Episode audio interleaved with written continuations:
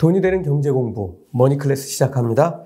어, 오늘은 부의 설계를 쓰신 KBS 머니 올라를 진행하고 계신 어, 장한식 저자님을 모셨습니다. 어, 머니올라 초창기에 저도 몇 번 출연했었는데요. 지금 머니올라는 구독자가 40만 명이나 되는 어, 커다란 공룡이 됐습니다. 어, 혹시 머니올라를 구독하지 않으시는 분들은 뭐 구독하셔서 어, 경제적 해안을 얻는 채널로 활용하시기 바랍니다. 어, 우리 장한식 저자님을 모신 이유는 부의 설계에 어, 투자자들에게 중요한 그런 학습할 만한 내용들이 많이 담겨 있는데요. 어, 그걸 좀 여쭤보려고 오늘 무지무지 추운 날 모셨습니다. 어서 오십시오. 네, 안녕하세요. 네. 어, 지금 뭐 뉴욕 증시를 비롯해서 전 세계 증시가 지금 뭐 재미없는 예. 어, 그런 상황인데요. 어, 저자님 많은 분들 인터뷰 하시잖아요. 어, 아마 제가 볼 때는 저자님 판단하시는 게 어, 여러분들을 인터뷰하시기 때문에 더 정확할 거라는 생각도 드는데 이게 1월부터 증시가 갑자기 이렇게 약세장으로 빠졌던 이유가 뭐가 있나요? 뭐 여러 가지 이유가 있겠지만 중요한 이유들이 있을 것 같은데. 그 먼저 그, 그 전에 저는 네. 이제 전문가는 아니고 전문가를 많이 인터뷰한 사람이기 때문에 네네네. 뭐 저의 어떤 이 역량은 좀 한계가 있다는 걸 미리 말씀드리고 다만 이제 제가 많은 이 전문가들과 통화하면서 저도 공부를 하면서 네. 느낀 바를 말씀드리겠는데요. 우선 보면은 그 올 들어서 증시가 우리나라도 그렇고 뭐 미국도 그렇고 전 세계 증시가 많이 네. 무너졌지 않습니까? 뭐 가장 큰 원인은 다들 아시다시피 긴축이죠. 네. 긴축 우려가 커졌다. 예. 어, 지난 2020년, 21년 2년 동안 돈을 많이 풀어 가지고 2021년 연말, 작년 연말에 아 이제는 인플레도 심하고 하니까 연준이 돈을 줄이겠다. 예. 긴축한다는 것은 다들 알고 있었고 시장이 어느 정도 반영을 하고 있었죠. 네. 근데 그런데 12월 FOMC가 끝나고 그게 이제 3주가 지나서 우린 시간으로 1월 6일이 되는데 미국 시간으로 1월 5일 네. 어, 그날이 좀 의미가 있어서 기억을 합니다. 네. 그때 이제 긴축이라는 말이 나왔어요. 양적 긴축이라는 말이 나온 네, 겁니다. 그렇죠. 물론 하루 전에 언론 보도로 시작돼가지고 음. 사람들이 갑자기 양적 긴축이 뭐지? 이제 다른 말로 대차 대조표 축소가 네. 뭐지? 이걸 알게 됐는데 어, 금리 인상의 폭과 속도가 하여간 커진다. 그 전에 생각했을 때는 한번 0.25% 포인트 정도 해가지고 세 번 내지 네 번 올리지 않을까 올해 2022년에 그 정도면은 시장에서는 뭐 견딜만 하다 했는데 12월 FOMC 결과를 보니까 의사록이 공개된 데 보니까 0.5%를 처음 시작할 수도 있다. 3월에. 그럼 두 배지 않습니까? 예, 예. 또 어떤 데서는 횟수도 세 번, 네 번이 아니라 일곱 번, 여덟 번 할 수 있다. 아주 이제 속도가 커지는 거죠. 네. 이른바 baby step이라고 아장아장 걸어갈 줄 알았는데 big step이라고 성큼성큼 이제 걸어간다. 이런 이야기가 나오는 데다가 아까 말씀대로 양적 긴축이라는 quantitative tightening 이런 용어가 나오는데 이거는 이제 금리 인상하고 또 다른 차원이거든요. 예. 그런 큰 이야기가 나오니까 글로벌 증시가 그때부터 급속히 무너져 내렸고, 근데 큰 스텝을 나올 것이라고 본 이유가 전체적으로 금리를 올리는 이유는 물가지 않습니까? 그렇죠. 물가 오름세가 상당히 심상치 않았거든요. 이런 게 겹치고 거기다 잘 아시다시피 우크라이나 위기 네. 뭐 이런 게까지 겹치다 보니까 1월 이후에 지금 한 달 반 이상 글로벌 증시가 계속 네. 약하다. 그렇게 말씀드리겠습니다. 예. 그, 미국에서 이거 양적 긴축을 하는 방식이 어떻게 되나요? 지금까지 이제 뭐 그 채권이나 그 다음에 뭐 주택 저당 증권 같은 걸 잔뜩 사들였잖아요. 그렇죠. 이제 양적 긴축을 하려면 이제 우리가 양적 완화 개념을 먼저 알아야 되는데 네. 어, 퀀터티브 이징 해가지고 양적 완화는 말씀대로 이제 그 연준에서 국채라든지 네. 회사채를 이제 사주는 겁니다. 사주면 그 연준이 갖고 있던 말은 돈이 시중에 풀리는 거죠. 네. 그런 식으로 이제 양적 완화를 코로나 이후 한 2년간 해왔죠. 네. 쭉 해왔는데 어, 월 1,200억 달러 정도. 그러니까 국채를 800억 달러, MBS라고 주택 저장 증권을 400억 달러, 월 1,200억 달러씩 이렇게 사주면서 돈을 뿌려오다가 테이퍼링을 해가지고 그걸 서서히 이제 수도꼭지 장보듯이 줄여오다가 어느 순간 이제 금리 올리는 상황과 함께 양적 긴축이라는 양적 완화의 반대 개념이죠. 즉 네. 지금까지 뿌려놨던 돈을 이제 대신에 거둬들이는 건데 방식은 어, 국채하고 이제 회사채 잔뜩 갖고 있으니 이걸 파는 겁니다. 네. 그럼 시중에서 그걸 가진 사람이 이제 그걸 사고 돈을 말하면 은행에 네. 연준에 갖다 주니까 시중에는 돈이 모자라게 되는 그 원리겠죠. 예, 알겠습니다. 어, 이렇게 사실 보면은 그 2020년 그리고 21년하고는 이제는 지금 말씀해 주신 대로 정반대의 정책 포지션을 이제 취하게 되는데 사실 이렇게 돈이 줄어들면 네. 이 주식시장에 어떤 문제가 생기죠? 뭐 잘 아시면서 물어보는 것 같기도 한데 사실 2020년, 21년은 어, 과거에 유례가 없는 그 유동성 장세였지 않습니까? 예, 예. 말하자면 계속 어, 연준에서도 돈을 넣고 정부도 재정 정책으로 돈을 쏟다 붓다 보니까 시중에 돈이 넘쳐나는 거죠. 시중에 돈이 넘쳐나면은 돈으로 살 수 있는 자산, 주식일 수도 있고 부동산일 수도 있고 이런 자산의 가격이 올라가는 거죠. 그러니까 모두가 행복한 유동성 장세였는데 이제 갑자기 돈을 줄인다, 긴축을 한다면 반대 현상. 시중에 돈이 말라가니까 돈의 가치는 귀해지고 네. 물건의 가치, 자산의 가치는 떨어지는 음. 즉 주식의 가치, 부동산의 가치가 떨어지는 시대가 오는 것이죠. 음. 그러다 보니까 지금 어, 과거에는 거의 대부분 주식 같은 경우는 다 올라고 회피했고 특히 성장주는 어떤 성장의 기대감으로 굉장히 많이 올라갔다면 지금은 될 사람, 확실하게 숫자가 나오는 기업, 즉 실적이 있는 기업만 살아남는 이른바 실적 장세로 네. 변모하는 그런 상황이 됐다고 하겠습니다. 네, 알겠습니다. 지금 뭐 우크라이나 사태 때문에 하루하루 상황이 지금 계속 바뀌고 있는데 예. 뭐 엊그제만 해도 미국이 뭐 16일 이, 날 러시아가 네. 사고를 칠 거야 그랬다가 또 러시아는 우리 지금 병력 빼고 있는데 뭐 예. 이런 뭐 상황들이 지금 벌어지고 있는데 어 제가 기억할 때 이제 이전 대통령 그러니까 트럼프 대통령 당시에 보면 중국하고 지금 이제 러시아를 쳐다보고 있는데 사실은 지금까지 계속 중국만 계속 문제가 되는 것처럼 이렇게 보였었잖아요. 예. 트럼프 대통령 때는 이제 5G 가지고 이제 뭐 화웨이, 화웨이, 미국이 집중적으로 공격을 하고 그랬던 기억이 있는데 지금은 이제 다시 반도체로 이제 불꽃이 더 이제 더 큰 데로 옮겨간 이런 느낌이 듭니다. 네. 이게 미국은 중국하고 왜 이렇게 반도체를 가지고 지금 전쟁을 벌이고 있는지 좀 궁금한데요. 미중 간에 이제 패권 전쟁이 벌어지고 있다. 뭐 G1과 G2의 패권 전쟁이 벌어지고 있다는 것은 다들 알려진 사실인데 뭐 지금은 전쟁을 벌이더라도 직접적인 군사 투쟁 경쟁을 할 수는 없고 네. 말은 전쟁이 되어버리고 3차 세계 대전은 어렵고 현재 어떤 경쟁은 이제 경제 전쟁인데 그 경제 전쟁의 밑바탕은 기술력이거든요. 네. 이게 쉽게 말하면 첨단 기술 패권 전쟁이 이제 미중 간에 벌어진 셈인데 그 첨단 기술에서도 가장 핵심은 역시 반도체입니다. 네. 반도체는 뭐 현대 산업의 쌀이라고 불릴 정도로 굉장히 귀중한 거고 우리가 이제 자동화 되지 않습니까? 네. 뭐 로봇이라든지 아까 말한 5G 또뭐 뭐 AI 인공지능 또 뭐 여러 가지 뭐 자율주행, 네. 메타버스 이런 시대에 가려면 반도체가 필수입니다. 왜냐하면 이 기계 같은 말하면 일종의 좀 거칠게 표현하면 쇠덩어리 있지 않습니까? 그렇죠. 이 쇠덩어리가 어떤 사람의 말을 알아듣고 계산을 하고 뭐 작동을 하기 위해서는 거기에 두뇌를 심어줘야 되는데 그 두뇌를 심어주는 거에 필요한 게 바로 반도체거든요. 네. 즉, 이 반도체가 미래 산업의 핵심이라는 건 이제 정해져 있는데 그동안에는 미국이 이런 부분에서 반도체를 잘 챙기지 못했는데 네.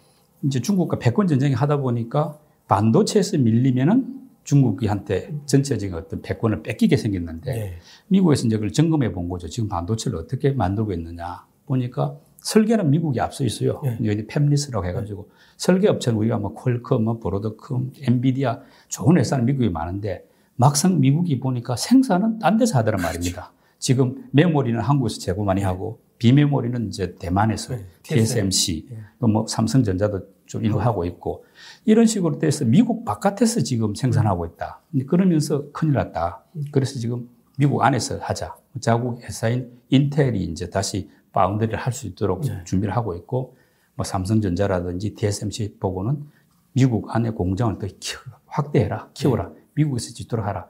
그런 식으로 이제 자기의 어떤 이런 시스템을 갖춰놓는 반면에 중국에 대해서는 철저하게 이제 견제를 하는 거죠.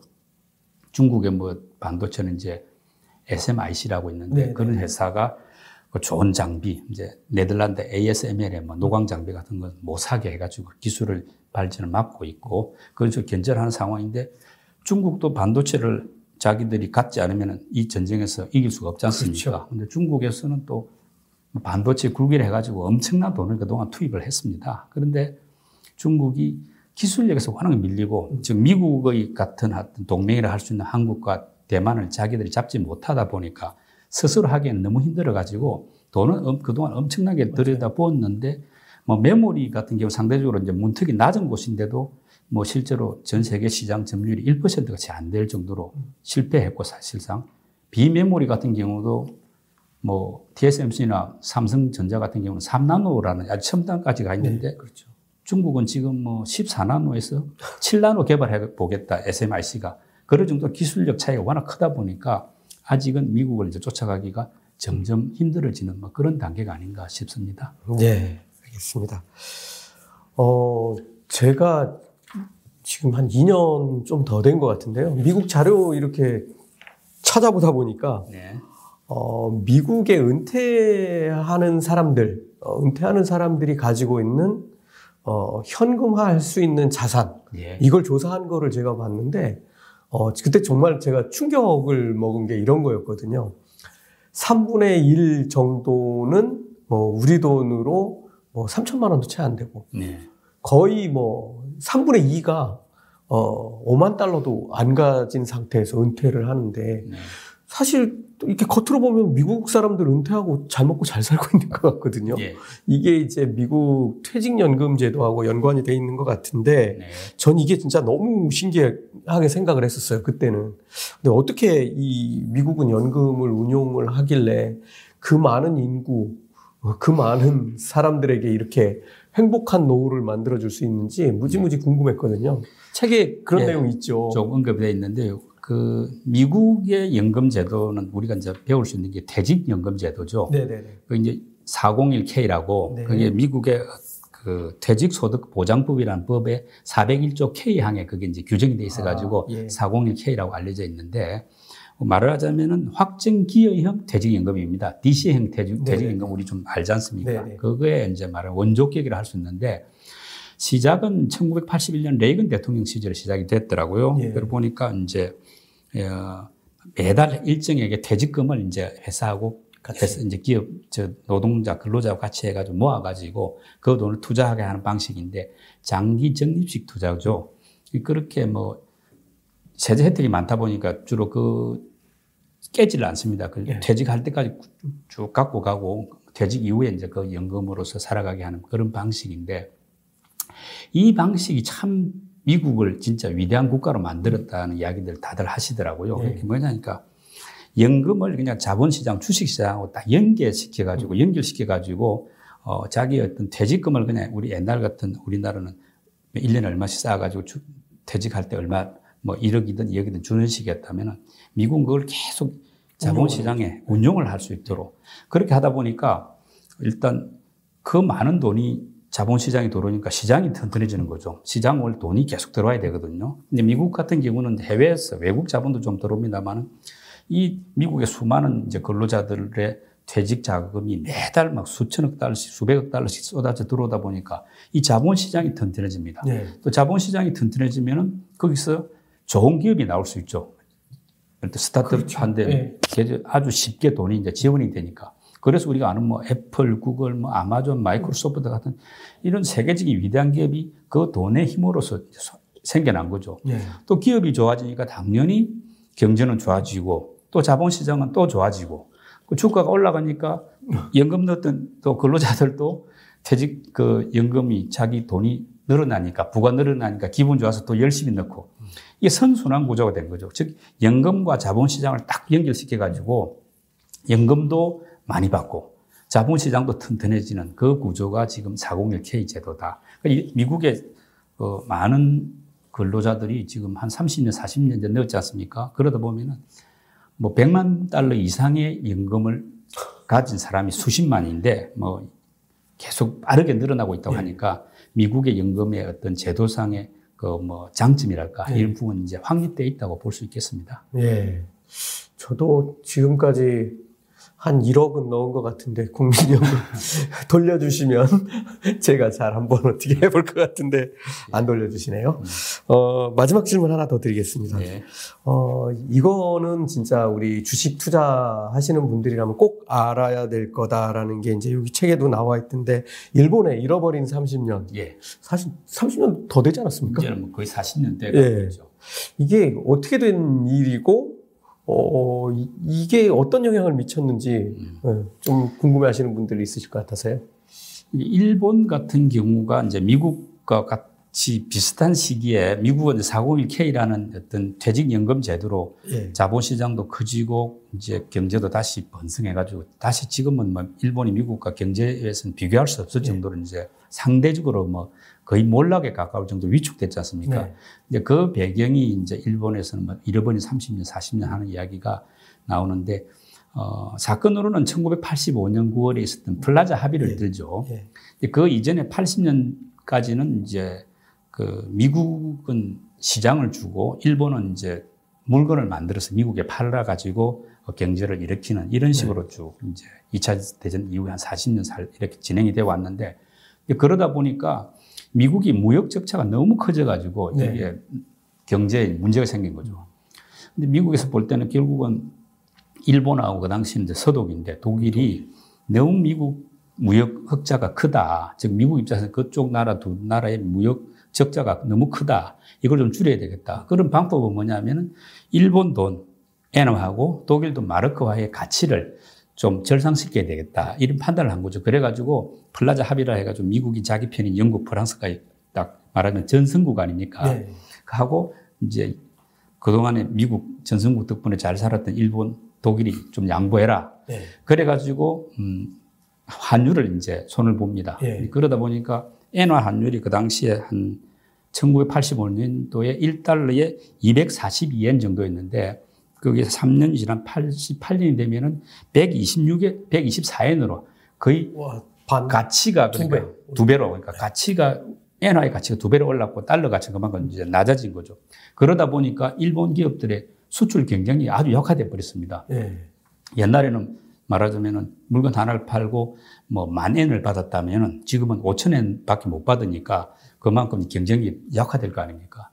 그러다 보니까 기업들이 죽어나니까 일본에서는 어떻게 할 것이냐 내수 진작을 해야 되겠다 해가지고 금리를 대폭 낮췄습니다. 예. 근데 금리가 뭐 예서 5% 6% 그때만 해도 가던 게 한 2.5% 수준으로 뚝 떨어지니까 이제 내수는 살아나는 듯 보였죠. 근데 문제는 뭐 주가도 오르고 하는데 제일 큰 부동산 가격이 너무 많이 튀었습니다. 사람들이 다 빚내 가지고 집을 샀으니까요. 그러다 보니까 뭐 도, 도쿄 팔면 거의 미국 반 가까이 살 수 있다. 뭐 이런 정도 이야기가 나올 정도로 일본을 좁은 국토를 팔아도 미국 땅 사고도 남을 정도로 일본 땅값이 이제 올라버렸죠. 네. 그렇게 해가지고 이제 이게 걷잡을 수 없이 이제 말하자면 거품, 버블이 생기니까 일본 정부는 또 다시 이거 안 너무 풀어준 것 같아. 이러다가는 거품 터질 것 같아 하면서 다시 또 이걸 금리를 올리죠. 금리를 2.5%에서 89년 정도인가 6%까지 다시 네. 올립니다. 그러다 보니까 이제 그 버블들이 터지면서 이제 집들을 내놔야 되는데 뭐 사주 사람이 없죠. 그렇죠. 전부 다 빚내가 샀던 사람이기 때문에 사주 사람이 없다 보니까 말하는 자산 거품이 빠지면서 이제 그 디플레이 현상이 나타나 버립니다.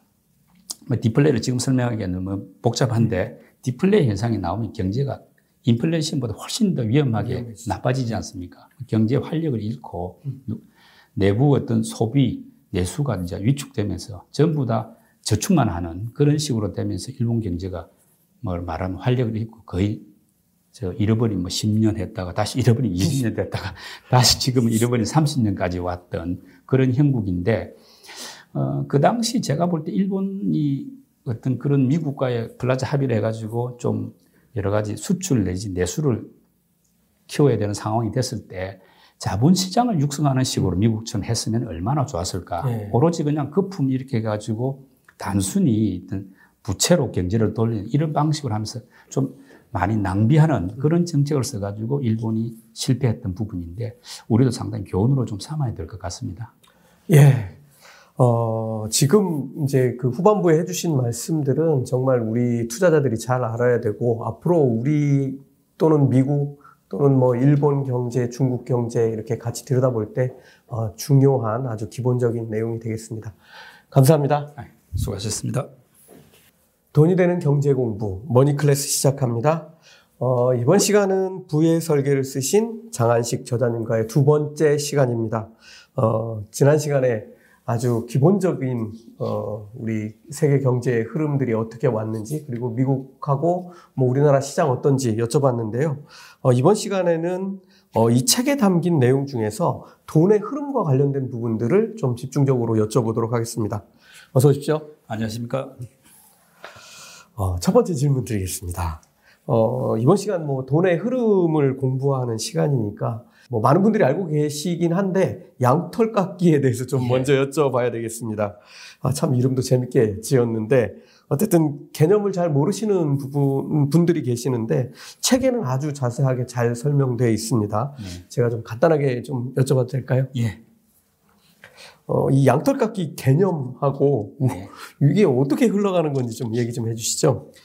그 양털깎기라는 말은 이제 중국의 작가 중에 숭홍빈이라는 네. 빙이라는 분이 있습니다. 네, 숭홍빈. 이제 화폐 전쟁이라는 책을 2007년도에 내가지고 그 뒤에 1권, 2권 해가지고 시리즈로 쭉 내고 네. 제가 알기로는 5권까지인가 네. 아마 나온 걸로 알고 있는데요. 저도 몇번 예, 읽어봤습니다. 예, 아주 재밌게 썼죠. 근데 이분이 이제 그 화폐 전쟁 1권에서 아마 그런 말을 쓴 걸 기억이 나는데 이제 국제 금융 재벌 또는 국제 금융 세력이라고 표현하는 네. 그 옛날에 유대계 뭐 로스차일드라든지 이런 국제 금융 재벌이 이게 화- 양털깎기를 한다고 보는 거거든요. 그런 이제 타겟이 된 나라나 말하자면 뭐 그 목표가 있을 거 아닙니까? 예. 공약의 목표가 있- 있는 국가가 있다면 우선적으로는 거품을 불러일으킨답니다. 음. 그럼 이제 자산 가격이 막 가치가 막 올라가는 거죠. 또 그 국가적으로는 막 금리를 낮춰가지고 이제 자산의 거품을 일으키면서 그 힘으로 뭐 소비도 늘어나고 경제가 일단 잘 돌아가는 것처럼 보이는 단계가 1단계가 있습니다. 그리고 이제 2단계 같은 경우는 경우는 이제 버블 이제 양털깎이 준비를 하는 단계인데 이제 버블이 어느 정도 되면은 사람들이 다 좀 너무 심한 거 아니야? 약간 걱정을 하게 되죠. 그렇죠. 붕괴의 공포감이 싹 생깁니다. 그러면은 아무리 나라가 좀 안 되는 신흥국이라도 수준이 말하자면 선진국만큼 못한 나라도 그 문제 위기 의식 느낄 거 예, 아닙니까? 그렇죠. 그러면 이제 금리도 올리고 막 대출을 규제하는 식으로 이제 대비를 하는 거죠. 예. 거품이 붕괴될 수 있다는 데 대비책이 나옵니다. 그렇게 하면서 자산 가격이 슬슬 슬슬 이제 빠지기 시작한 상황이 오고 이제 세 번째로는 이제 말한 양털 깎기 단계, 거품이 이제 부- 붕괴, 버블이 붕괴되는 단계가 오는데 일단 어, 대중들은 가격이 막 내리니까 하루하루 빨리 팔아야 되겠다. 집값이 지금 10억 가는 집값이 근데 뭐 8억 가는데 5억 갈 것 같으니까 하루라도 빨리 팔겠다 해가지고 아주 헐값에 자기가 샀던 가격보다 더 낮은 가격으로 막 파는 거죠. 그렇게 됐을 때 이제 그 국제 금융 세력이 아주 낮은 가격으로 이제 그걸 싹 다 사면서 그렇게 되다 보면 마치 그 어떤 공격 목표가 됐던 나라는 덜 깎인 양 있지 않습니까? 보면은 이제 양들이 털이 있고 부슬부슬할 때는 모양새가 좋은데 털을 다 깎이고 나면은 뭐 하- 빨간 몸통만 나타나거든요. 네. 초라해지는 그런 모양새가 된다. 뭐 이런 게 이제 숭홍빙 작가가 말을 했던 양털 깎기인데 뭐 그런 사례로 여러 가지 들고 있습니다만은 1997년 우리 IMF 외환 위기도 한국이 국제 금융 세력에게 양털 깎기 당했다 이렇게 이제 표현을 하고 있거든요. 대표적인 사례를 보고 있는데 뭐 음모론적인 요소가 있기 때문에 딱 이게 맞다라고는 하지 못하지만은 우리가 새겨 들을 부분은 좀 있다고 생각합니다. 어, 저도 뭐 그때 회사 다닌 지 몇 년 안 됐을 때인데 진짜 그때 그 공포감하고 실제로 기업들이 뭐 회사채 발행이나 이런 게 하나도 안 되잖아요. 예, 예. 안 되니까 이제 결국은 이거를 뭐 처리할 수 있는 방법이 자산을 매각하는 방법밖에 네. 없는데 뭐 이미 다 헐값이 돼 있으니까 예. 진짜 이그 국제 투기 자본들에게 그냥 뭐 헐값으로 다 넘기는 제가 그때 지금 이게 정확하게 날짜까지는 기억이 안 나는데 그 당시에 지금 이제 시끄러운 현대산업개발 네. 여기서 지은 강남에 있는 빌딩이 지금 파이낸스 빌딩인가 하는 그 스타타워거든요. 예. 이거 이게 론스타에 론스타에 매각한 것 같은데 그 당시에 뭐 그냥 완전 헐값에 다 지어가지고 예. 준공해가지고 팔고 그때 외환은행도 막 헐값에 팔았다고 해가지고 네. 어, 문제가 되고 했었던데 실제로 우리가 가치 이하로 받은 거죠. 실제 가치가 뭐 100원이라면 그 당시는 50원, 30원에 그렇게라도 파는 게 이익이다 해가지고 네. 진짜 헐값에 팔았고 아까 말씀한 어떤 론스타 같은 쪽에서는 적은 돈으로 엄청난 네. 이익을 챙겨 나갔었죠. 근데 그게 뭐 꼭 양털깎이였는지는 모르겠으나 뭐 어떤 계획에 의한 즉 상대의 뭐 작전에 의한 것인지는 음. 모르겠지만 우리가 그 당시 엄청난 어떤 대가를 네. 치렀다. 다시는 반복하지 말아야 될 그런 것 같습니다. 같습니다. 예. 어, 아, 앞 시간에서도 우리 뭐 그런 얘기 해봤는데, 뭐 미국과 중국의 여러 가지 뭐 분쟁들, 어, 지금 현재 상황만 보면 중국은 이제 경제적으로 미국의 턱밑까지 추격한 상태고, 어, 이 요즘 이제 그 미국 경제가 이제 이렇게 좋아진 상태에서 한번 중국을 세게 건드려 놓지 않을까 하는 이제 좀 살얼음판을 걷는 듯한 그런 느낌이 에, 드는데 사실 중국도 미국이 뭐 여러 가지 금융이나 이런 방법으로 자기들에게 위해를 가하지 않을까 하는 뭐 그런 생각도 하고 있을 텐데 네. 어떻게 보세요? 사실 중국 같은 경우는 이런 화폐 전쟁에서 언급된 양털깎기 개념을 아주 잘 알고 있습니다. 이건 네. 뭐 그 지도부 네. 또 마찬가지고 일반적인 어떤 대중들도 심지어 알고 있고 여론 지도청이라 할 사람들은 다 야, 우리 양털깎게 당해서는 안 된다. 이렇게 일종의 중국 사회 컨센서스처럼 이루어져 있거든요. 와, 예. 그래서 제가 볼 때 숭웅빈이라는 작가가 중국 사회에 미친 영향이 굉장히 큰데, 어, 화폐 전쟁에서 어떤 정리해준 그 개념이 중국의 이후의 정책에도 상당히 많이 좀 저는 반영이 됐다고 영향을 미치고 있다고 보고 있습니다. 그래서 아까 말씀대로 그 중국의 지도부는 미국의 어떤 이런 부분을 어, 중국 견제하는 것을 단순히 자기의 미국을 넘어서는 걸 견제하는 것 차원과 달리 양털을 깎아가서 중국의 불을 빼앗아 가려고 하는 거 아니냐 이런 약간의 비의식이라든지 경계심을 분명히 갖고 있습니다. 2007년도에 화폐 전쟁이 나온 이후에 네. 그 이후에 10한 뭐한 5년 가까이 지났지 않습니까? 그동안에 중국의 어떤 어, 통화 정책을 보면요. 미국하고 거의 정반대입니다. 미국이 돈을 풀면은 중국은 돈을 줄여요. 그러니까 미국이 금리를 막 낮추고 유동성 넓히, 늘려주면은 중국은 오히려 금리를 올려가지고 유동성을 딱 줄입니다. 반대로 미국이 금리를 올리고 지금은 막 그러지 않습니까? 네. 중국은 최근에 금리 좀 낮추고 네, 뭐 지준, 지준율도 낮춰가지고 네. 약간 또 어, 말하자면 이제 완화책을 쓰는 그런 걸 볼 수 있는데 왜 정반대로 가느냐면 미국하고 똑같이 가다가는 당할 수 있다. 음. 이런 생각을 하는 거죠. 사실은 중국이 그렇게 하는 것은 좀 지나치지 않는가 싶으면서도 또 한편 이해가 충분히 됩니다. 왜냐? 중국 입장에서는 미국이 한 경쟁자가 한 70% GDP 따라 올라가면은 뭐 여러 가지 종합적 국력이 미국이 한 70% 가면은 치더라. 음. 그 전에 일본이 그렇게 플라자 합의로 당했고 구소련도 미국과 경쟁하다가 이제 몰락했으니까 이번에는 중국 차례가 아니냐 그런 어떤 경계심이 아주 잔뜩 들어 있습니다. 네. 그러다 보니까 이제 중국 같은 경우가 어, 미국이 이렇게 어떤 투자를 하고 뭐 이런 부분을 상당히 의도가 있는 거 아니냐 이런 식으로 잔뜩 그 이제 뭐랄까 두려워하는 거죠. 음. 어, 알리바바라니 텐센트 같은 기업들이 작년에 규제를 많이 받았지 않습니까? 그렇죠. 그 규제 받은 배경에는 이런 업체들이 미국에 이제 뉴욕 증시도 상장이 돼 있다 보니까 정보라든지 돈 같은 게 다 미국한테 넘어갈 거 아니냐 하는 이런 어떤 두려운 생각에서 규제를 해가지고 아예 못하게 하는 거죠.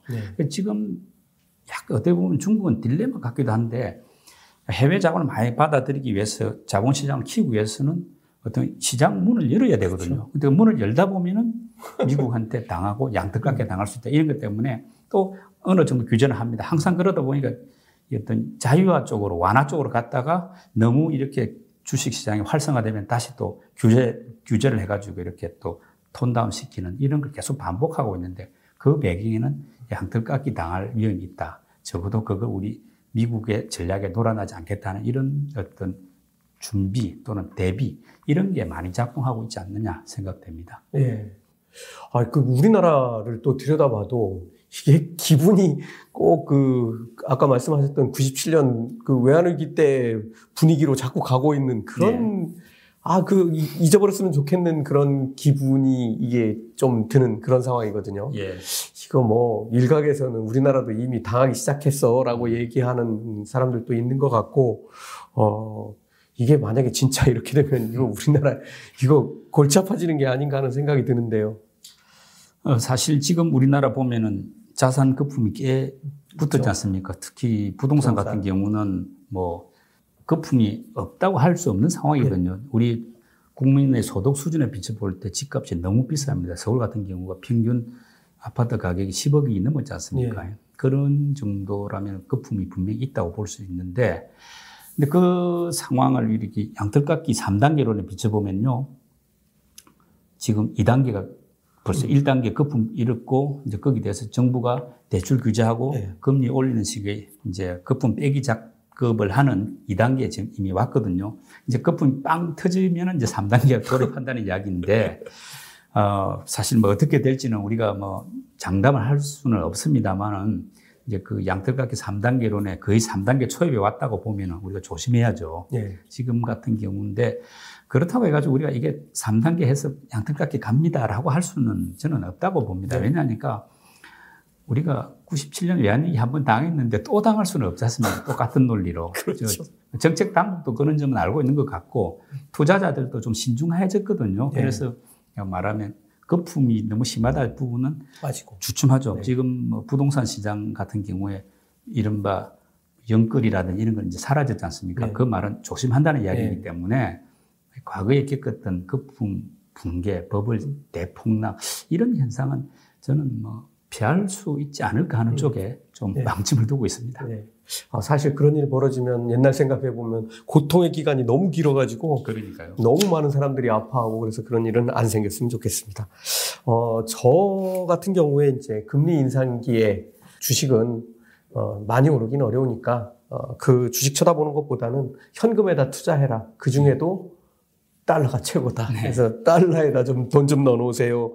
뭐 이런 얘기 많이 하는데 사실 뭐 우리 유튜브 찾아보시면 어, 1,080원 할 때 뭐 그때 뭐 1,000원 간다는 분들도 많았거든요. 네. 근데 사실 그때 저희는 1,080원이면 이제 열심히 달러 모아야 됩니다 했는데 지금 1,200원 왔다 갔다 하고 있는 네. 그런 상황인데 이렇게 달러가 정말 대단한 안전자산이 된 인 이유는 어떤 게 있습니까?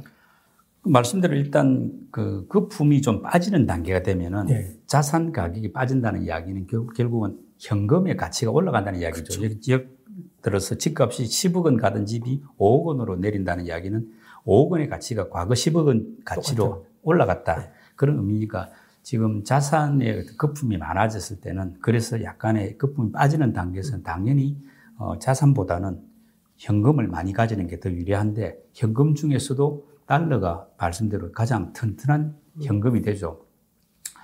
어, 돈이라는 것은 화폐라는 것은 결국은 우리가 달러가 금으로 만드는 건 아니지 않습니까? 네. 종인데 그 종이 뒤에는 미국이라는 나라가 있지 않습니까? 즉 발권력이라고 표현하는데 미국의 발권력, 미국의 국력이 뒷받침되어 있는 거거든요. 그러다 보니까 미국은 이제 뭐 기축 통화라는 표현을 음. 쓰죠. 기축 통화가 왜 돼 있느냐 할 때 예전에는 그게 금이라든지 은에 이렇게 이제 뭐 금본위, 은본위 네. 통화였는데 그게 이제 사라지고 지금은 원유를 달러로 결제. 이제 달러로 결제한다. 원유 결제 통화다. 원유 태환 통화다. 이런 말을 쓰는데 원유를 이렇게 달러로 결제하기 때문에 이게 이제 전 세계에 유통이 되는 돈이 된 거죠. 네. 그 돈의 가치는 당연히 미국이라는 국력에 뒷받침되고 있기 때문에 위기 시에 특히 이제 가치를 발휘할 수밖에 없습니다. 예를 들어서 우리가 경제적인 위기가 오면 미국이 기침 한번 하면 뭐 신흥국은 거의 네. 몸살을 하지 않습니까? 예. 역으로 신흥국이 몸살로 들어 누워도 미국은 목이 좀 따가울 정도로 거칠거든요. 상대적으로 안전하다는 거죠. 예. 당연히 그러다 보니까 같은 현금 중에서는 이제 달러를 사야 된다. 즉 위기 대응력이 훨씬 더 뭐 미국이 좋은 거죠. 네. 그게 결국은 달러 가치가 위기에 슈퍼 안전 자산이 되는 비결이 아니겠느냐 생각합니다. 예. 돈 얘기 계속 하고 있는데요. 이번엔 종이 돈 말고 네. 디지털 돈 얘기를 좀 해보려고 합니다. 어, 중국은 뭐 아주 오랫동안 그 디지털 화폐라고 부르는 CBDC에 공을 들이고 있는데요. 최근에는 뭐 미국도 열심히 네. 지금 준비를 하고 있는 것 같은데 중국이 이 CBDC로 지금 승부를 보려고 하는 것들이 이제 여러 군데에서 보이는데 왜 그런 겁니까? 어, 중국의 CBDC 열심히 하고 있고 뭐 중국 말고 다른 나라는 비교가 할 수 없을 정도로 앞서가고 있는데 보통 세 가지 정도 이유를 들더라고요. 예. 이제 첫 번째로는 어, 자금의 추적이 아주 용이해집니다. CBDC로 하다 예, 보면 예. 이게 뭐 중앙은행이 딱 발행한 순간 이게 화폐 뭐 블록체인 기술을 쓴다고 합니다만 이 화폐가 어디로 가는지가 다 나오거든요. 네. 물론 현금도요. 요즘에 그 serial number가 다 있어가지고 큰 돈을 쓰면은 음. 추적을 할 수 있죠. 그렇지만 굉장히 어려운 반면에 이뭐 CBDC로 하면은 아주 커피 산 돈까지도 그렇죠. 중앙은행이 네. 이제 추적이 가능한데 이게 사실은 공산당 정부라는 게 일단 그런 통제를 좋아하거든요. 국민에 맞는 겁니다. 예. 뭐 국민들이 중국식으로 인민들이 어디다 돈을 쓰는지를 다 추적할 수 있다는 것은 숨어 있는 돈, 즉 지하 경제 자금이 중국은 굉장히 많습니다. 네. 지하 경제 비중이 뭐 30%니 50% 이럴 정도로 지하 경제 비중이 많은데 그게 다 양성화돼 가지고 투자를 할 수 있는 돈으로 바뀔 것이다. 네. 이런 측면에서 이제 CBDC에 중국 정부는 아주 이제 적극적이죠. 예. 그리고 두 번째로는 이제 이 중국도 어떤 정책 자금을 집행할 경우가 많은데 이게 다 은행을 통해서 가야 되지 않습니까? 예, 예. 지금 예를 들어서 뭐 코로나로 힘이 든 뭐 상인들에게 지원을 해줄라 하는데 뭐 지급 준비를 낮춘다든지 이런 식으로 하다 보니까 이게 딱 정확한 지원이 안 됩니다. 그러니까 그러니까, 은행들이 네. 자기들 사는 데다가 일부를 갖다 이렇게 쓰고 아, 그렇죠. 일부만 네. 지원하고 이런 문제들을 그렇죠. 그러니까 핀셋 지원이 안 된다는 네, 거죠. 딱 근데 중국 정부 입장에서는 자기가 원하는 곳에 딱딱 주기를 바라는데 그거는 CBDC로서는 가능하다고 보는 예. 거거든요. 그, 그, 그쪽에 뭐 전자지갑에 얼마 탁탁 집어넣어 주면은 그건 컴퓨터로 하면 금방 다 나오죠. 예, 중국 인구가 비록 14억, 15억이라도 충분히 가능하다라는 판단을 한 거죠. 네. 그런 측면에서도 중국 당국에서는 CBDC가 아주 마음에 드는 통화가 된 것 같고 또 세 번째로는 이 CBDC를 활성화시키면은 달러 패권에 도전할 수도 있지 않겠느냐. 음. 왜냐? 지금 달러 같은 경우는 지금 현재 아까 원유를 결제하는 예. 원유 태환 화폐이긴 하지만은 이게 지금 지구가 워낙 그래도 크다 보니까 이 달러를 송금할 때 지급하고 할 때 기간에 시간이 걸립니다. 보통 뭐 SWIFT라고 해가지고 이제 그 국제 그 뭐라죠 국제 은행 간 통신 협회 네. 네. 그거를 통해서 SWIFT. 예 SWIFT를 통해서 하고는 있는데 보통 한국에서 미국에 보내도 한 2, 3일은 걸리거든요. 네, 근데 CBDC를 통하면 이론적으로 이게 즉시 실시간이죠. 실시간 송금이 가능합니다. 그렇다 보면 중국이 생각할 때는 이런 기술적 우위로 딱 점하고 났다 보면은 사람들이 외국 사람들이 위안화를 많이 쓰지 않겠느냐. 달러는 불편하니까. 네. 이런 생각을 해가지고 CBDC에 적극적으로 나서고 뭐 거의 이제 언제든 유통시킬 수 있는 중도까지 즉 어느 지역을 정해가지고 실제로 사용도 해보는 이런 단계- 단계까지 왔거든요. 그리고 앞서가다 보니까 미국도 그냥 둬서는 안 될 것 같고 우리도 무슨 준비를 해야 되겠다, 대비를 해야 되겠다 생각을 하는데 음, 저는 CBDC에 대해서 이제 어떤 생각을 하느냐면은 아까 말씀대로 과연 국민들이 CBDC가 하는 이런 그 디지털 화폐를 환영할 것인가 하면 저는 별로 환영할 것 같지 않아요. 내가 어디에 커피를 사고 뭐 꼭 부정한 일을 저지르지 않는다고 하더라도 이런 어떤 자기의 어떤 내밀한 돈 쓰는 것을 정부가 다 알고 있는 것은 썩 유쾌한 일이 아니지 않습니까? 그래서 적어도 국민의 어떤 권리라든지 인권 의식이 있는 나라에서는 이게 잘 통용이 안 되고 반발이 심할 것 같은데 중국은 이제 그런 통제를 하는 나라이기 때문에 반발이 뭐랄까 조직화되지 않아가지고 이론적으로 가능할지 모르겠으나 서방 선진국에서는 이게 쉽게 통용되겠느냐 아까 말했는데 은행들이 그냥 가만히 있지 않을 것 같고 그래서 저는 일정 어느 영역에서는 조금 같이 이제 병행되는 돈인 돈은 될 수가 있는데 정부 지원금이라든지 이런 차원에서 전체적인 어떤 그 통화로 CBDC가 모든 화폐를 대체하겠느냐 부분은 상당한 그 논쟁이 있어야 될 것 같고 사회적 합의가 필요하지 않겠나 생각합니다. 예. 아, 이거 저희 뭐 시작하기 전에 좀 말씀드렸는데 저희 회사도 지금 뭐 이렇게 큰 무역 같은 거 하려고 지금 준비를 하고 있는데 이게 장애물이에요. 네. 그냥 없어지는 돈, 돈을 바꾸는 데 들어가는 돈도 문제고 또 환율도 왔다 갔다 하고 근데 이런 네. 문제들 때문에 사라지는 돈들이 어, 상당해서 이런 것들은 좀 문제가 되고 있는데 한번 유심히 지켜봐야 될 것 같습니다. 마지막 좀 간단하게 하나만 드리겠습니다. 네.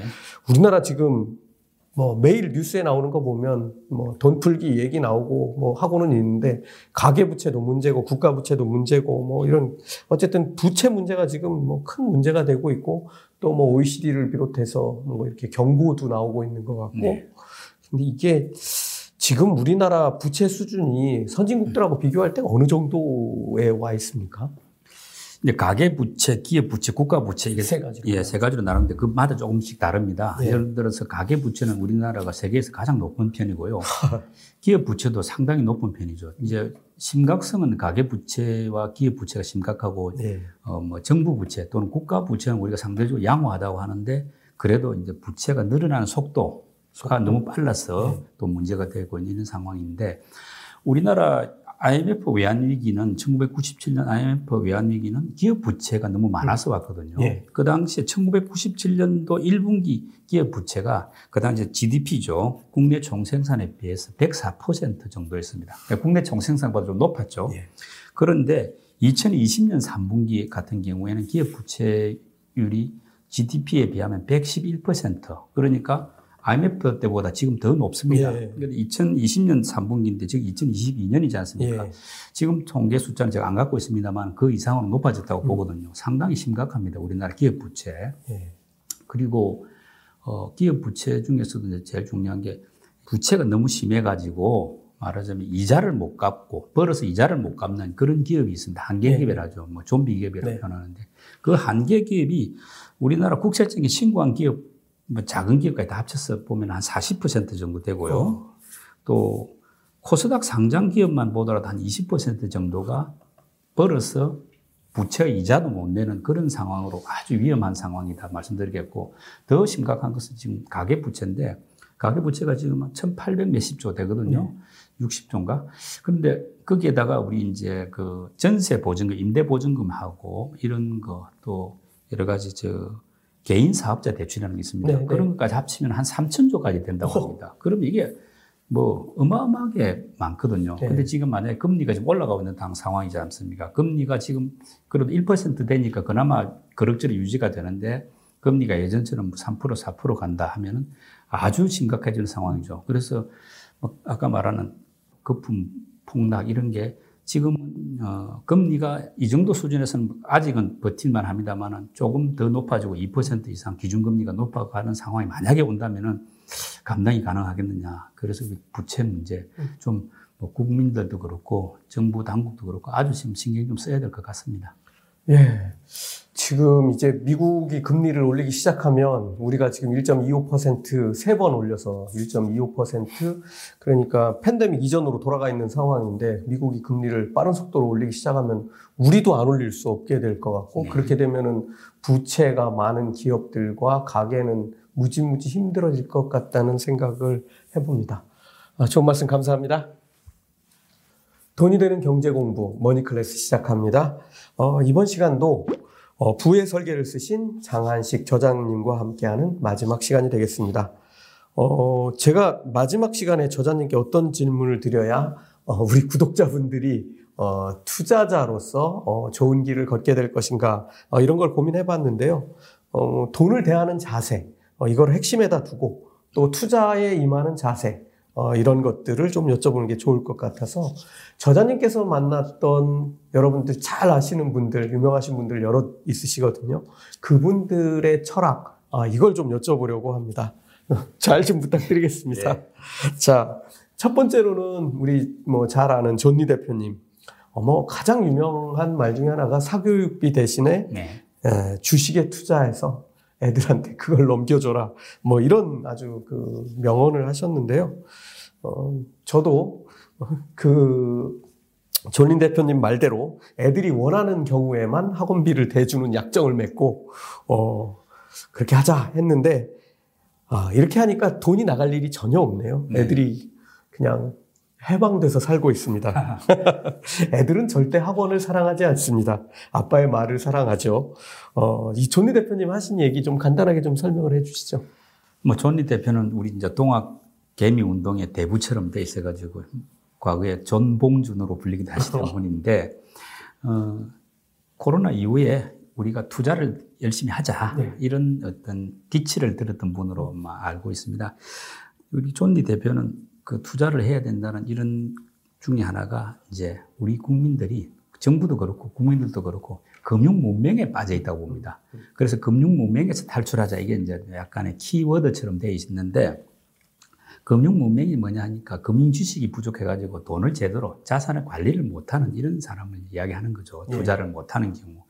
그 가장 대표적인 사례를 아까 말씀하신 한국은 사교육비 요 쓰는 부분이 이제 문제다. 그러니까 자식들을 위해서 말하자면은 공부를 시켜주는 게 지식을 전수하는 것이 좋다는 생각으로 부모는 사교육비 많이 주면은 애가 미래가 행복해지고 발전할 것이다라고 생각하는데 사실은 그게 아니라는 겁니다. 우리 이제 존니 대표가 볼 때는 그게 금융 문명의 한 사례다. 그렇게 얘기하는데 그, 그 수백만 원씩 뭐 많게는 월 수백만 원 쓰는 분도 있지 않습니까? 네. 그런 돈을 가지고 차라리 자녀들에게 주식 계좌 만들어 가지고 주식을 투자를 하게 하면은 어, 본인 가정을 위해서도 그렇고 자녀의 미래를 위해서도 훨씬 더 나을 것 같다. 이런 약간 어떻게 보면 충격적인 말인데 제가 볼 때 뭐 사교육비를 완전히 끊을 수는 없겠다면은 진짜 한 절반 정도를 줄여가지고 사교육비 절반만 쓰고 또 그 절반을 진짜 자녀를 위해서 어, 투자를 해보게 하는 투자의 경험을 쌓게 하는 그런 방식은 상당히 어, 검토해볼 만하다 그런 생각이 들고 있습니다. 근데 존 리 대표가 이제 말씀하는 것 중에서 상당히 기억 남는 게 우리가 주식 투자하면 위험하다고 하지 않습니까? 과거에 이른바 깡통을 찼다는 이런 이야기가 워낙 많고 주식 투자에서 실패하는 경우가 많다 보니까 주식은 위험한 것이라는 게 되어 있는데 존 리 대표는 지금 같은 저금리 시대에 주식 투자를 하지 않는 것이 사실은 더 위험하다 이런 말씀을 했어요. 투자는 꼭 해야 되는데 어떻게 투자할 것이냐 이런 부분에서는 이제 장기 적립식 투자를 하자. 뭐 펀드에 가입한다든지 아니면 ETF 같은 걸 산다든지 해가지고 어떤 우량주 같은 걸 들고 10년, 20년 들고 간다는 각오로 좀 꾸준히. 그래서 뭐 매월 뭐 예를 들어서 50만 원, 100만 원씩 계속해서 주식을 사 나가자. 저축하듯이. 그러다 보면은 주가가 오르면 올라서 좋고 빠지면 또 같은 돈으로 많은 주식을 살 수 있으니까 좋아서 미국의 401k 같은 식으로 예. 장기 적립식 투자를 하자. 그렇게 하다 보면은 개인도 부를 쌓을 수 있고 국가적으로도 어떤 이 자본시장이 튼튼해져 가지고 기업들 좋은 기업을 키울 수 있고 나라 경제가 발전하니까 선순환이 되지 않겠느냐. 음. 뭐 그런 논리로서 장기 적립식 투자를 아주 강조하시는 그런 투자 철학을 갖고 있습니다. 예, 알겠습니다. 어, 저도 아주 상당히 공감하는 그런 말씀이었습니다. 어, 근데 조금 결은 좀 다른데 박세익 대표 네. 같은 경우는 주식을 10년 보유하는 것은 위험한 측면이 있다. 네. 아 이게 이제 또 이게 앞에 조니 대표님하고 그냥 글자만 놓고 보면 예. 요즘 완전히 상충하는 얘기인데 뭐 이런 느낌이 들 텐데 예. 어 이건 어떤 내용인가요? 사실은 글자로 놓고 보면 상충입니다. 한쪽은 장기 투자자, 한쪽은 너무 장기 투자 위험하다 하는데 사실은 이제 방향을 뜯어놓고 보면 두 분 다 맞는 말씀이에요. 네. 그러니까 한 분은 장기로 오랫동안 적립식 투자를 하자는 부분이고 우리 박세익 전, 이제 전무 지금은 대표십니다. 네. 박세익 대표 같은 경우에서는 어떤 한 종목 같은 것을 너무 오래 들고 가는 것은 한국에서는 위험하다고 봅니다. 뭐 사례를 늘 드는 게 이제 한전 주식인데요.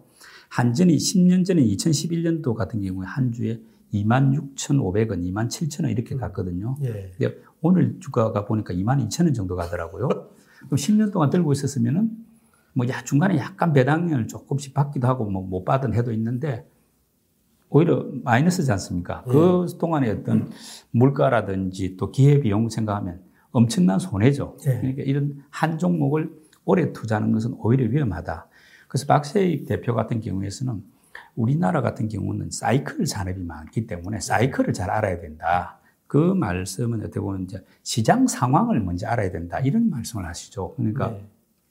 우리나라는 이제 주로 완성품을 만드는 보다는 뭐 반도체나 배터리 같은 이런 중간 소재 부품 산업이 많지 않습니까? 네. 그리고 이 대부분이 어, 내부적으로 국내 소비보다는 외국에 수출해서 이제 먹고 사는 시스템인데 그러다 보니까 어, 뭐랄까 사이클이 굉장히 탑니다. 우리 경기 사이클, 뭐 글로벌 경기 사이클에 따라서 우리나라의 기업의 가치 또는 네. 실적이 올라가기도 하고 떨어지기도 하다 보니까 각 시대별로 이른바 잘 나가는 산업이 주도주가 네. 생겨요. 옛날 차화정 장세가 생겼다가 뭐 2020년 같은 경우는 BBIG다 해가지고 네. 뭐, 뭐 또 그런 쪽 인터내셔널 게임이 또 뜨기도 하고 또 어떤 경우 오면은 이제 뭐 가치주가 또 뜨기도 하고 여러 가지로 주도주가 바뀌는데 그 시장 상황에 맞게 그 사이클에 맞게 주, 주도주에 올라타는 식의 어떤 투자를 하자. 그래가지고 적절하게 차익을 실현한다면 빠져서 말을 바꿔 타듯이 계속 바꿔 타야 된다. 예. 그걸 잘 해야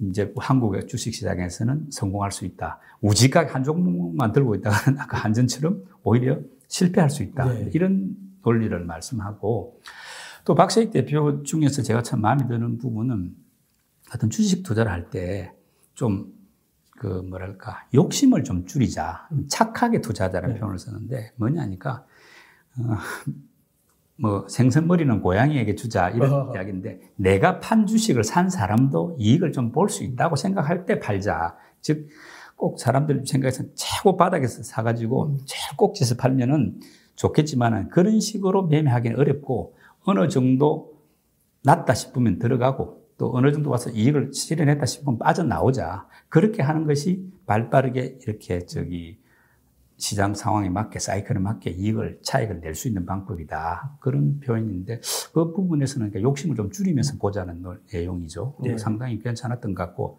또 좀 느긋할 필요가 있다. 착함과 느긋함인데 이 시장이 좋을 때는 공격 수처럼 적극적으로 투자를 하더라도 또 시장이 나쁠 때는 수비하는 것처럼 또 좀 쉬기도 하고 네. 그렇게 하면서 느긋한 마음으로 가야 한국 시장 같은 이 사이클 산업에서는 좀 어, 성공할 수 있다 이런 부분인데 뭐 그렇다고 해가지고 그냥 단기 트레이딩식으로 아침에 샀다가 뭐 오후에 팔고 이런 식의 단기 매매를 권하는 게 아니고 적어도 수개월 정도의 흐름을 보면서 적절하게 좋은 예. 말을 그때 그때 좋은 말을 바꿔 가면서 어, 투자에 성공해 보자 뭐 그런 논리 같습니다. 예, 알겠습니다.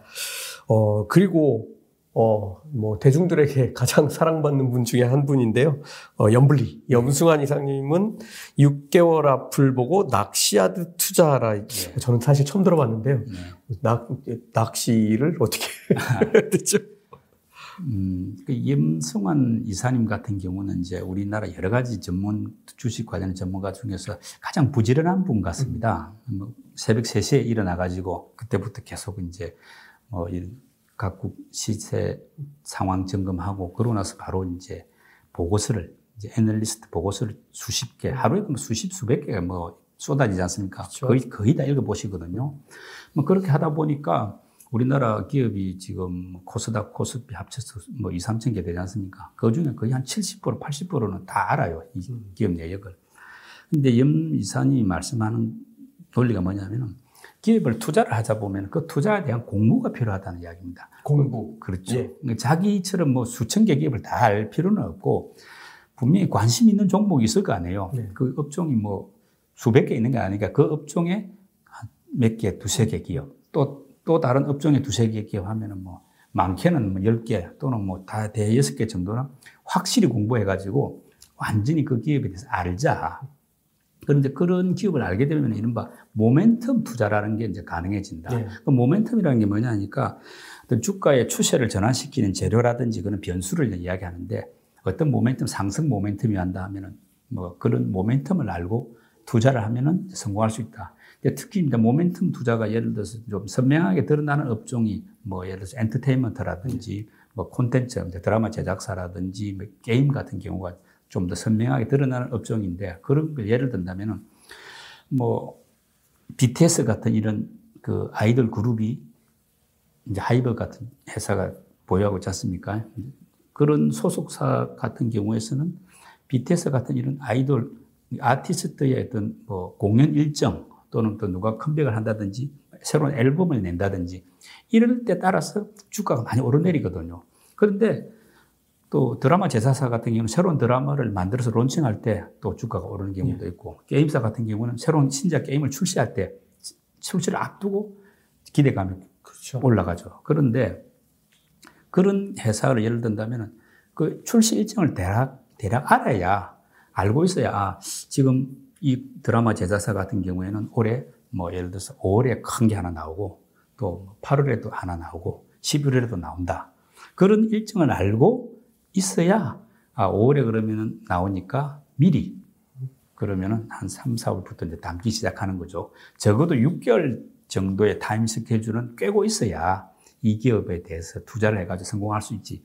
그냥 소문만 듣고 또는 기분에 의해서 최근에 많이 오르니까 들어가는 것은 오히려 성공하기보다 실패하기가 쉽다. 이런 부분이죠. 네. 아까 낚시하드 투자라는 게 뭐냐면은 뭐 저는 어릴 때는 바다 낚시도 좀 해봤는데 네. 이 낚시는 이렇게 조류가 바뀔 때 네. 어떤 그 시기가 있어요. 하루 네. 종일 한다고 계속 똑같이 물고기가 낚이는 게 아니고 그 시기 물때를 잘 알아야 되거든요. 아, 그런 내용이 그렇죠. 그러니까 기업도 흐름을 알고 이 기업이 언제 가치가 올라가고 언제 가치가 빠진다는 걸 좀 알고 미리 길목을 잡아서 투자를 하면 성공할 수 있다. 책에서는 이제 토끼몰이 예를 들었는데 산에 토끼가 살아요. 그러면 모든 사람 수천 명이 동원해서 밑에부터 토끼몰이를 해가지고 정상을 가다 보면 토끼를 몇 마리 잡겠는데 얼마나 비용이 많이 듭니까? 그런 투자법보다는 토끼가 잘 다니는 길목을 알아가지고 어, 요쪽으로 나타나니까 그 길목만 지키고 그물 쳐다 있다 보면은 토끼를 잡을 수 있다. 같은 식으로 기업도 어떻게 움직일 걸 알고 미리 선제적으로 대응할 수 있어야 투자에 성공할 수 있지. 기업을 모르고 뒤쫓아가는 식으로 사람들이 저 기업 많이 오른다 하니까 쫓아가면 상투 잡고 만다. 그런 의미에서 즉 공부를 많이 하자. 이런 의미라고 보면 되겠습니다. 네. 어, 저도 뭐 이렇게 포트폴리오 나눠보면 한 3분의 1은 이거는 언제 터질지 잘 몰라. 하지만 공부만 계속하는 회사가 있고요. 네. 그래도 또저 우리 박색 대표님 말씀처럼 10년 뭐 이렇게까지는 못 기다리니까 적어도 뭐 3년 네. 아니면 길어야 5년 안에 터질 회사들 가지고 가고 이것도 공부하다가 놓치면 이거 큰일 납니다. 네. 네 공부 계속해서 가져가야 되고 또 일부는 1년 길면 2년짜리 회사들이 있어요. 여기가 사실은 수익이 되게 많이 나거든요. 네.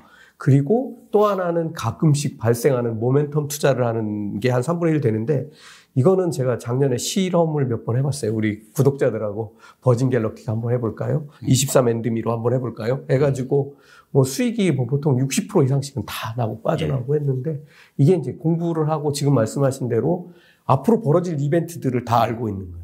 네. 그러니까 지금 쟤네들 어디하고 인수협상 진행 중이야. 이거 잘 될 것 같아. 네. 요거 나오고 요거 나오면 우린 손 떼야 돼. 그 공부를 할 정도 되면 이제 말하면 저 회사가 지금 정자를 하는 게 무슨 의미인지, 맞아요. 저 돈을 가지고 뭘 하려고 하는지, 인수합병을 하려고 하는 건지, 공장을 키우려고 하는 건지 이런 걸 알 수가 있게 되거든요. 네. 그렇게 해야 아 들어갈 수 있는 타이밍이다. 아니면 지금은 좀 기다려야 되니까 저 A 기업보다는 차라리 음. 좀 3개월 뒤에 뭔가 있는 B 기업으로 가자. 이게 가능해진다는 그런 예. 의미겠죠. 예. 예. 아, 뭐, 세 분 다 아주 중요한 말씀 해 주셨는데요. 네. 시간을 이기는 돈이 부자 만든다. 이건 제 얘기하고. 맞, 맞습니다. 제 얘기인데, 네. 이거 스노우폭스 김승호 회장님도 비슷한 얘기를 하셨는데, 네. 제가 김승호 회장님 처음 만난 게 2005년이에요. 5년에 아. 미국 건너갈 준비하실 때였던 것 같은데, 같이 저녁을 그때 처음으로 먹었고, 그리고 나서 다음번 뵐 때는 뭐 완전히 대박을 만들어서 오셨더라고요. 그때 아. 김밥 한다고 그러셨었는데 예. 어쨌든 뭐 저는 이게 뭐 그, 아무나 다 선수가 되긴 어려우니까 확실하게 이기는 방법을 선택해서 가자. 뭐 저는 그런 거고요. 네. 어, SPY 뭐 12% 우리가 연평균 수익률 목표로 가고 QQQ 같은 경우는 좀 더 높은 수익률을 바라지만 얘는 좀 출렁거림이 있으니까 우리가 좀 한번 자기 성향 파악해서 투자하자 이런 거였는데 김승호 회장님은 이게 어떤 얘기인가요? 철학 내용이 많은데 갑자기 요약하려니까 쉽지는 않죠. 되게 많죠. 책한 권이니까. 책한 권이니까. 근데 뭐 이분 말씀 중에서 이제 좀 제가 기억에 남았던 대목을 가지고 설명드리면은 일단 사람이 부자가 될 수 있는 방법은 세 가지라고 하더라고요. 네. 첫 번째가 상속받는 거. 두 번째가 복권에 당첨되는 거. 세 번째가 투자하는 것인데, 어, 상속은 아버지가 부자가 아니면은 뭐 어렵죠. 참고로 제 둘째의 꿈은 네. 너 커서 모델라 했더니 재벌 2세. 이거하고 똑같은 네, 거네요. 많이 하죠. 그리고 복권은 당첨도 굉장히 확률이 낮습니다만은 기대하기도 어렵고 더하더라도 그 돈의 성질이 나쁘기 때문에 부를 음, 보통 맞아요. 유지를 못 한다고 네. 하죠. 결국 부자가 될 수 있는 방법은 이제 사업과 투자인데 뭐 투자에도 말하자면 사업을 했어요. 자기가 사업을 이렇게 해서 한 투자가 있고 주식 같은 식으로 남 잘하는 사람한테 올라타는 방법이 있는데 보통 사람이 사업을 즉 어떤 뭐 음식을 하든지 무역을 하든지 뭐, 뭐 기술을 개발하든지 해가지고 사업으로 성공하기는 좀 쉽지 않지 않습니까? 네. 뭐 결론은 어, 주식을 좋은 주식을 발굴해서 오랫동안 장기식 적립식 투자를 해서 성공하는 그 방법이 어, 보통 사람이 부자가 될 수 있는 가장 현실적인 방법이다. 이게 이제 김승호 아. 회장님의 지론이신데 김 회장님 투자 철학 중에서 제일 이제 마음에 드는 부분은 저는 이거 같아요. 어떤 업종이든지 1등 기업을 사야 된다. 네. 음. 네. 그래서 또는 2등 기업도 된다. 2등 기업은 언제든지 1등 기업을 몰아내고 바꿀 수 있죠. 1등이 될 수 있는 즉 늙은 사자를 몰아내고 왕이 될 수 있는 젊은 사자가 2등 기업이기 때문에 2등 기업도 된다. 그런데 3등 이하는 포기한다. 이런 이야기거든요. 그러니까 그 업종의 1등 기업이 되면 가격 결정권이 있지 않습니까? 네. 리더 어떤 그 업종의 리더로서 갖고 있는 메리트가 있기 때문에 어떤 위기가 와도 잘 망하지 않고 잘 버티고 평상시에도 훨씬 더 많은 이익을 낸다. 그래서 예를 들어서 뭐 우리가 많은 업종이 있잖아요. 수백 개, 수백 개, 수십 개 업종이 있는데 그 중에서도 1등 기업에 투자하는 방법, 그것이 가장 낫다. 다만 이분도 어, 그런 기업의 주식을 길게 보고 가자. 뭐, 존리 대표가 그 마찬가지인데, 네. 장기 적립식 투자 하자. 네. 그렇게 해가지고, 어, 1등 기업을 계속 꾸준히 모으다 보면, 예를 들어서 삼성전자를 음. 주가가 내린다 할 때는 같은 돈으로 더 많이 사고, 네.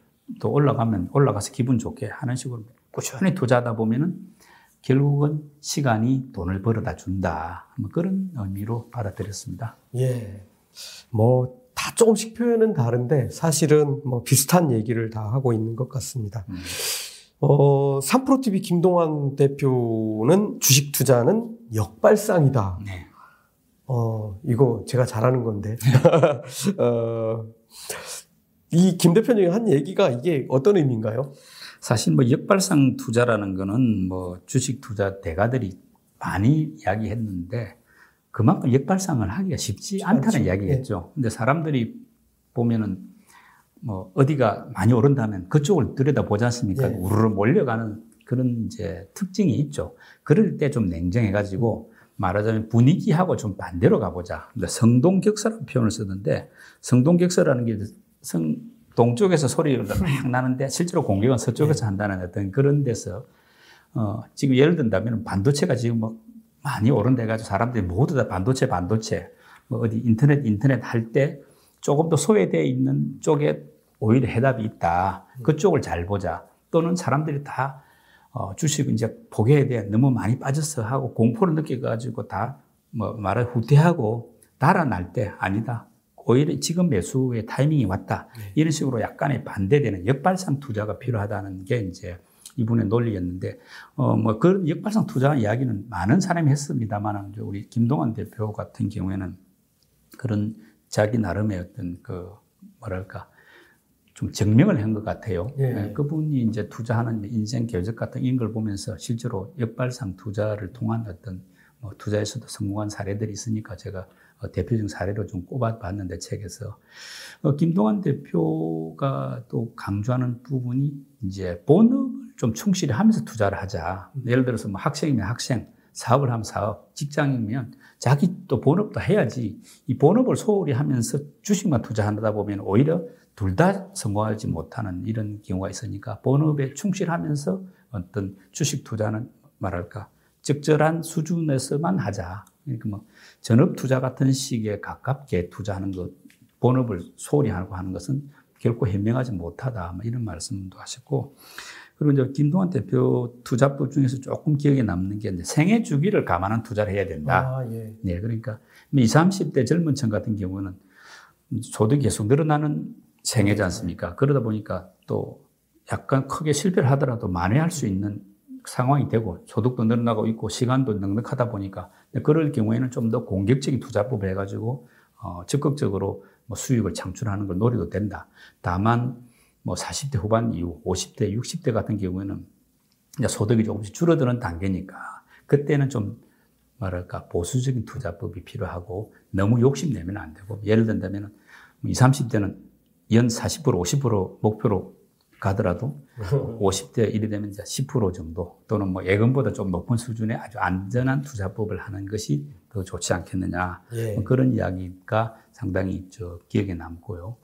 마지막으로 이제 이분이 뭐 삼프로 TV도 운영합니다만 지금은 개인들이 결코 기관이나 외국인과 비교해서 불리하지 않은 상황이 됐다. 또 스마트한 개인들 같은 경우는 이런 유튜브를 통해서 정보도 많이 얻고 그렇죠. 예. 투자법도 많이 알기 때문에 뭐 대신에 자기 뜻대로 투자할 수 있지 않습니까? 기관이나 외국인 같은 경우 외국인도 기관인데 다 룰이 있죠. 다 룰이 있고 자기 뜻대로 못 하고 네. 또 잘못 투자했다가는 페널티가 굉장히 심하지 않습니까? 심지어 뭐 자리를 잃을 수도 있으니까 그런 불안 속에서 하다 보면은 오히려 개인이 더 유리할 수도 있다. 네. 그래서 지금은 개인 투자자들이 좀 더 뭐랄까 자신감을 갖고 공부 열심히 해가지고 하다 보면 충분히 성공할 수 있다. 이런 나름의 뭐 격려의 메시지도 전하고 있으니까 참고가 될 것 같습니다. 예.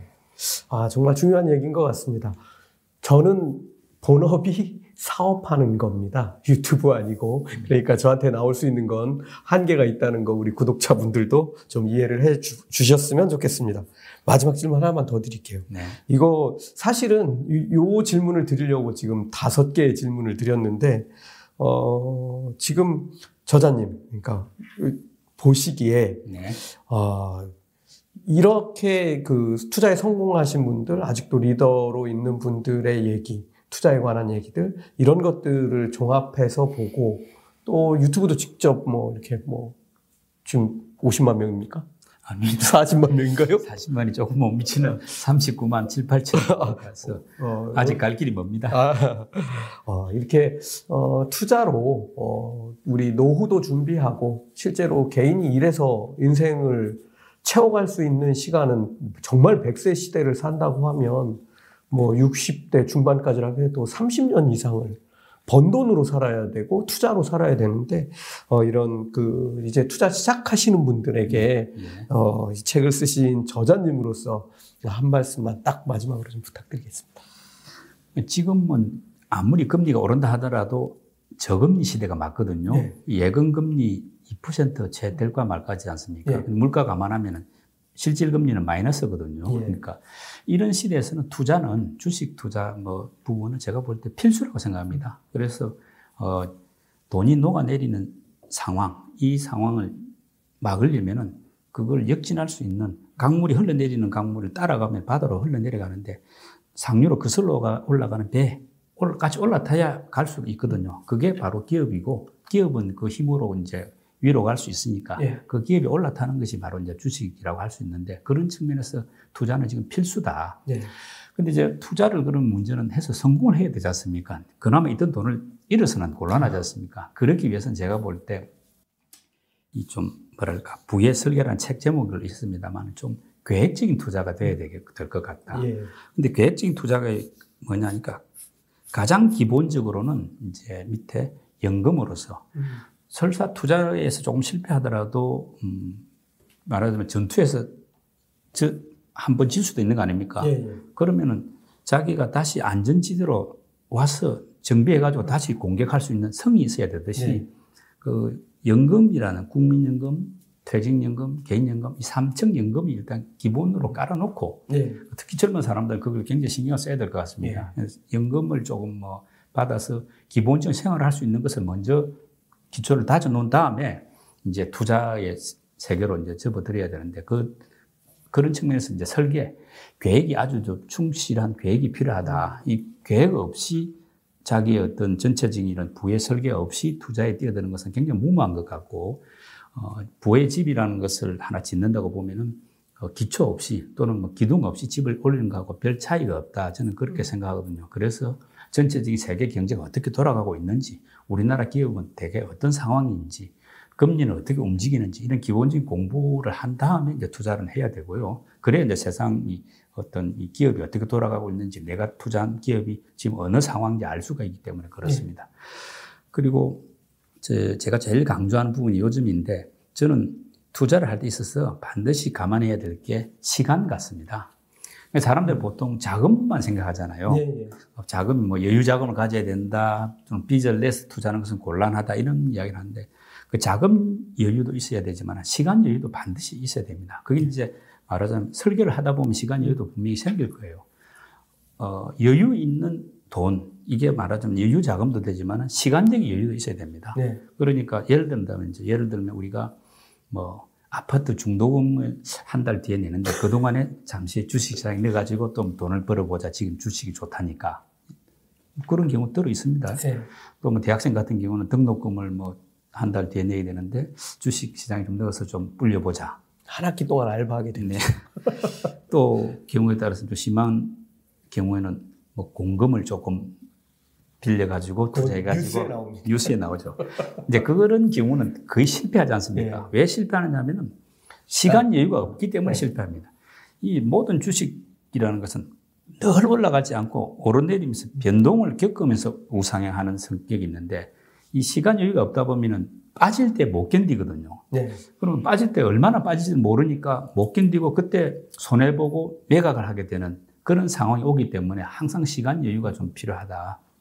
그래서 우리가 김치도 시간이 있어야 오랜 숙성이 되고 맛이 있고 다른 모든 것이 된 그 술도 숙성의 시간이 필요하듯이 투자도 네. 넣어놓고 좀 익어가게 음, 술이 익어가듯이 하는 이런 시간이 필요한데 그런 시간을 잘 감안하지 못해가지고 좀 실패하는 게 아닌가 하는 생각이 듭니다. 그러다 보면 이제 물론 젊은 사람들은 시간유가 많으니까 천천히 해도 되지만 나이 든 사람은 안 그렇지 않느냐 생각할 수 있는데 나이가 지금 60, 70이 되시는 분들도 시간 여유를 충분히 갖고 투자해야지 나는 지금 돈이 많지 않고 또 노후에 자금이 없으니까 금방 뭐 큰 돈을 벌 수 있는 투자를 하고 싶다라고 하겠지만 그런 투자는 없고 항상 긴 시간을 넣어가지고 그 시간이 결국은 돈을 벌어주는 식으로 되는 거거든요. 투자의 네. 세상은. 그게 이제 왜 그러냐면 우리 연금 같은 경우는 사실 넌 돈보다 나중에 많이 받지 않습니까? 네. 아까 미국의 401k도 마찬가지입니다만 그, 그 기본은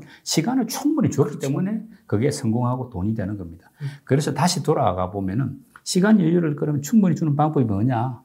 결국 장기 적립식 투자법. 네. 이게 이제 복리 효과를 충분히 이용하는 그런 투자법이거든요. 그래서 저는 긴 시간을 견딜 수 있는 투자법이고 우리 조 대표님도 시간을 이긴 투자라는 네. 말씀하셨는데 네. 즉 결론은 답은 시간을 이긴 투자가 돼야 된다. 시간 여유를 충분히 주고 견뎌보면은 아마 결국은 주식은 속성상 우상향이기 때문에 기업의 그 어떤 그 힘은 계속 커져가는 속성이기 때문에 음, 각별한 뭐 아주 예외적인 경우 아니면 주가는 올라간다고 보아야 되거든요 길게 네. 그렇게 보면은 시간만 충분히 투입하면은 어, 투자에 크게 실패하지는 않을 수 있다. 예. 뭐 저는 그렇게 생각합니다.